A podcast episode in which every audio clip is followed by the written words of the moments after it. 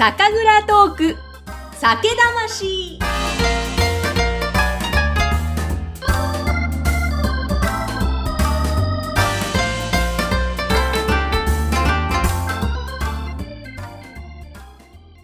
皆さんこんにちは。酒蔵ナビゲーターの山口智子です。さあ今回の配信はクラウドファンディングでご支援をいただきました浜田博之さんの提供でお送りしていきます。前回に続いてゲストは京都府宮津市より白麗酒造岸田信也さんですよろしくお願いしますよろしくお願いいたします。えー、ニックネームがダーキシということではい。はいダーキシです。いいですねダーキシでちょっとここから読んでいいですかねはい、どうぞどうぞ。はい。じゃあちょっとダーキシとともにお届けしてまいりますが、前回あの、20年ものの美味しい古酒をいただいてそのお話をしたんですが、あれもう蔵にはないんですってね。いやー、実はね、はい、あの、とあるね、方に、はい。このお酒は素晴らしいものやからって、あの、おっしゃっていただいて、あの、もう全量買いますとうん。言っていただいたシワンデさんがいらっしゃって、はい。もうそれで、まあ、正直、あの、蔵としても大変ありがたい、えーあの、買っていただきました。へはいということはもうそこの、つまり岡本商店さんでしかはい購。入できないということですね。そうですねはい。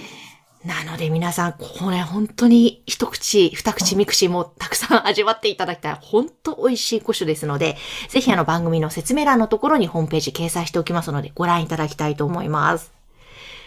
そしてダーキシ、今回はですね、はい。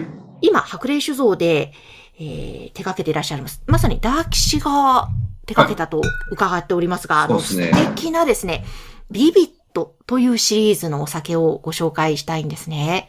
はい。はい。で、まあ、それとともにあの、ダーキシのいろんな歴史も伺いたいんですが、まずはちょっと乾杯しましょう。あの、あビビットで3種類あるんですね。赤と青と緑のラベルがあって、またラベルもちょっとまた後ほどご紹介しますが、ほんとおしゃれなんですが、まずは赤からいきますかね。はい。乾。杯しましょうか。はい。グラスに、ワイングラスがいいということですので、そうですね。はい、注ぎます。ああ、いいええ音ですね。ね。本当にもう幸せの音ですね。そうですね。いやー、じゃあ、大吉今日、ここからもまた、どうぞよろしくお願いします。乾杯はーい。うわー、香り、香りからこれ、これもまた日本酒の香りとは思えないですね。うーん、わー、飲みやすい。これは、女子が好きな感じですよ。ジューシー。そうですね。うん、はい。あの、軽いタッチ。うんそうですね。あの、度数もね、ちょっと軽く調整をしてるんですよね。まあ、うんいわゆる、まあ、難しいんですけどね、ムラ、ムロ化原種でありながら、えあの、なんていうんですかね、度数を軽く作るっていうのが、え。うん。もうこれはもうほんまに、当時にもうほんまに頭下がる思いです。へえ、そう、これ、純米吟醸、室化原酒なんですよね。はい。はい。で、えー、精米部は60%と、で、他にもいろいろ特徴があると思うんで、ちょっとご説明いただけますか？あ、はいはい。うんうんえっ、とね、まあ、あのービビットの赤に関して言うならば、あのーこれは、えー酵母が、えーちょっと面白い酵母を使ってるんですよ。うんこれね、あの、今日の作という酵母なんですけども、はい。あのーリンゴ酸をいっぱい出してくれる、えー酵母ですね。まあ、リンゴ酸多生産性酵母っていう、そういう酵母があるんですね。はい。まあ、京都の、あの、技術研究所の方たちが、こう、いろいろと、まあ、考えていただいて、で、作っていただいた、えー酵母、酵母になります。はあ、なんか、だからなんですか、リンゴ酸を使ってるから、こう、ジューシーな感じ、甘みとか、あ、そうですね。軽さがあはいるんです。か？このジューシーさっていうのもうん殺さないように、うんえーいわゆる度数もちょっと軽く、えー作ってはいますね。へえ。はい。これ、まあ、この後もね、また青や緑もご紹介しますが、ビビットのこのシリーズ、ラベルも斬新。本当にあの、鮮やかと言いますか、なんだろう、モダンと言いますか。はいはいはい。ね、このブランドのシリーズは、これは、ダーキシが手掛けたんですよね、いあろいろ。そうなんですよ。うんあの、もう、白麗酒造ってね、ちょっとね、古臭いイメージがね、私もすごくあって、えあの、まあ、一旦ちょっと、ね、えー白麗酒造を、まあ、退社して、んで、あのーまた戻ってきた、まあ、いわゆる出戻りっていうやつですね。はい。出戻ったからこそ、うんあの、外の空気をちゃんと、あの、まあ、見れて、うんで、あのーまあ、白麗酒造の、えー、これからどういうふうに進んでいくのかっていうとこを考えて、で、えー、このビビットシリーズを立ち上げたんですよ。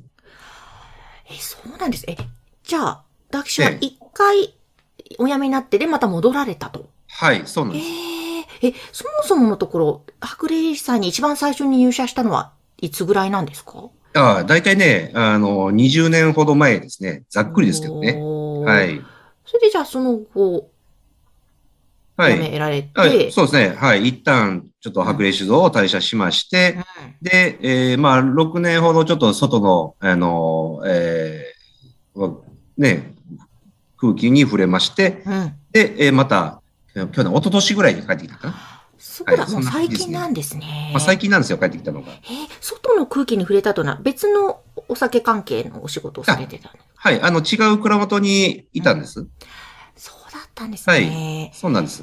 え、でもええ、その、あえてまたそこから戻られたというのはどんなことがあったんですか？ああ、そうですね。まあ、あの、一つは、白麗をよく知っている、えー私に帰ってきてほしいという、えー要望がまずあったからなんですね。はい。まあ、すごくありがたいお話で、えーなので、あのーまあ、いろいろ、まあ、考えることはありましたけども、あの、そこはもう素直に戻ろうかなと思いまして、うんうんうん、で、あのーまあ、戻らせていただいたっていう感じですね。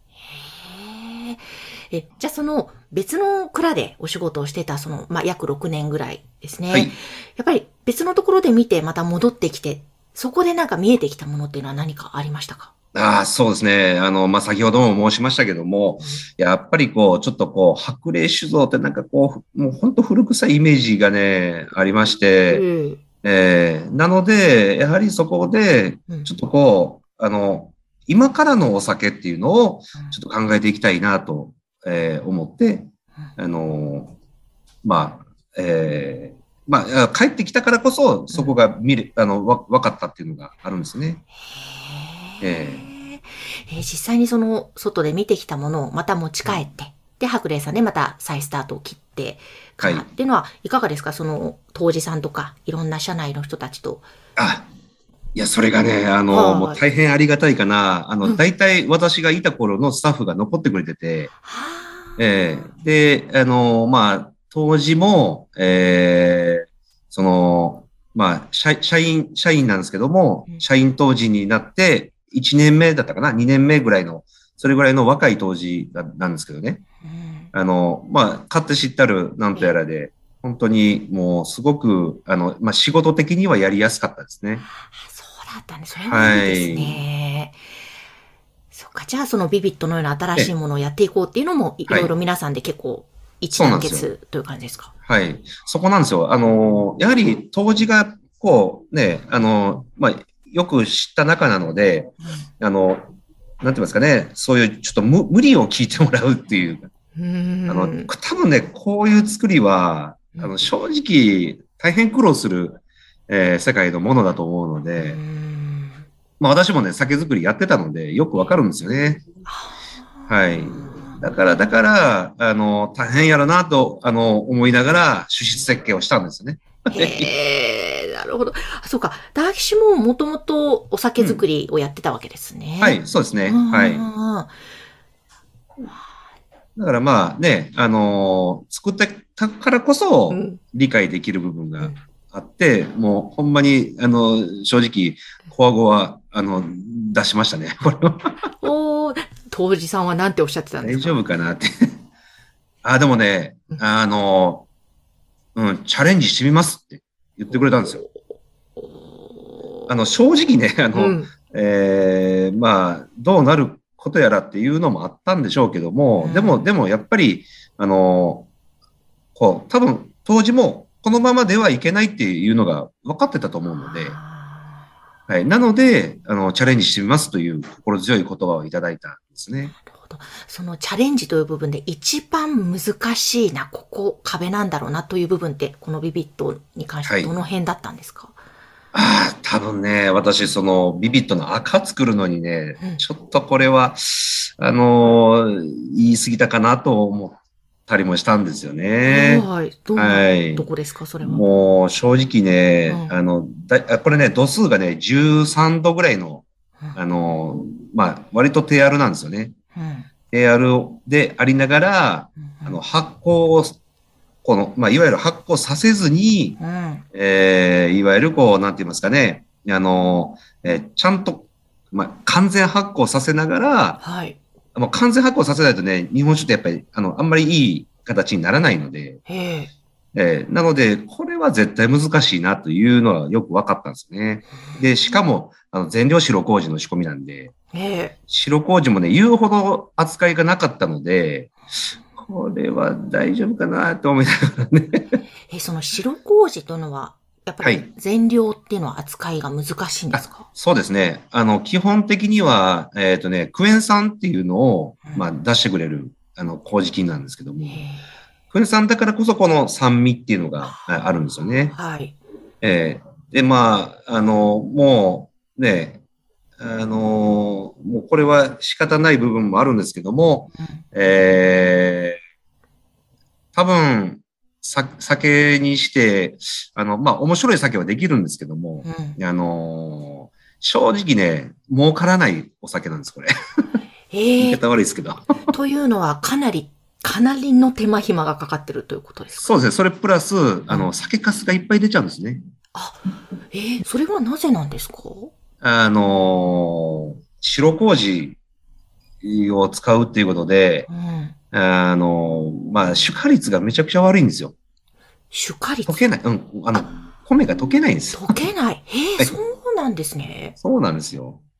だから、まあ、あの、アミノ酸0.9とか、うん。そういうような世界になってくるんですね。へまあ、あの、うんはい、あんまり、あの、儲からないんですけども、うんあの、まあ、ちゃんと酒にしていただいて大変ありがたいのはありがたいですね。ええでも、あえて、その主質でっていうのは、ダーキシな、なぜだったんですか？そのこだわりというのは。ああ、これは、まあ、やっぱり、あの、まあ、私も、あの、昔から、あの、酸味というところに、うんその、興味があったりとか、あの、こ、これからの酒っていうのは、必ずこの酸味っていうのが絶対必要になってくるだろうと。私はずっと思ってたんですよね。えーこれはもう、白麗におる頃からですね、うん。はい。その、まだ20代の駆け出しの頃の時に、えーその、古紙を買った人たちが、あの、言ってたんですよ。え、あの、あの、これからの酒っていうのは、あの、酸を、こう、出さないと、なかなか、あの、いい酒できないよって。まあ、特に古酒に関して言うならば、うんあのー酸味っていうのが、やっぱりないと、あのー味わいがぼやけてしまうという、えーまあ、言葉が聞けたので、なのでそこからずっと酸味っていうところにね、興味があって、うん。で、あのーまあ、そこで、えーいろいろと、まあ、考えた中で、やっぱりこう、あのーまあ、自然に簡単に出していくんであれば、あのー白麹だとか、そういったものの方が良かったんじゃないかなとは思ってましてね。あの、もちろん、あの、ね、作りの中で酸を出すことは可能なんですけども、うんあの、そこはちょっとね、あの、なかなか難しい部分があるので、簡単に出すのは、まあ、し白麹っていうところで、だからこそそういったものを使い、使ってます。なる。はいい。かがですか？ビビット発売してお客様の反応とかい。や、あの、本当にね、うんここれ、何？これ、これ日本酒ちゃうやんとかっていうんうんう言葉が、はい、あの、出てますね。かなりう。んえだからこう日本酒に、あの、いわゆるザ日本酒みたいのに抵抗のある方とか、あと日本酒初心者とか、えはいの。方はちょっとこういったものから入っていただくと、もう本当うんイメージがガラッと変わって入りやすいんじゃないかな、日本酒の世界にと思いますね。そうですね。おっしゃる通りですね、本当に。あの、ともすれば、このビビットの赤っていうのは、うんあの、本当に目つぶって飲むと、本当シードルみたいな味わいなんですよね。うんですね。はい。もう、リンゴ酸を感じますし、こう、その、えー白麹の酸味っていうのもちゃんと感じるので、うんで、あの、まあ、あと、度数が軽いっていうのも一つあって、あの、すごく飲みやすい。はい。ええなので、こう、あのもう日本酒臭くないようなタイプうんですね。ですね。まあ、いわゆる、こう、企画の中で、えーこれは、えー白、えーじゃあ、あの、赤の方は、とにかく、こう、あの、まあ、上手にいったっていう感じですね。はいわかりました。あの、まだですね、この後青と緑もあるので、あそれこはいれまた次回、あの、あ、味わいながらお話を伺いたいと思います。はい。はい。えー、まず今回も岸田信也さんにお越しいただきました。ありがとうございました。はい。ありがとうございます。今回の配信はクラウドファンディングでご支援をいただきました浜田博之さんの提供でお送りしました。それでは皆様、今夜も幸せな晩酌を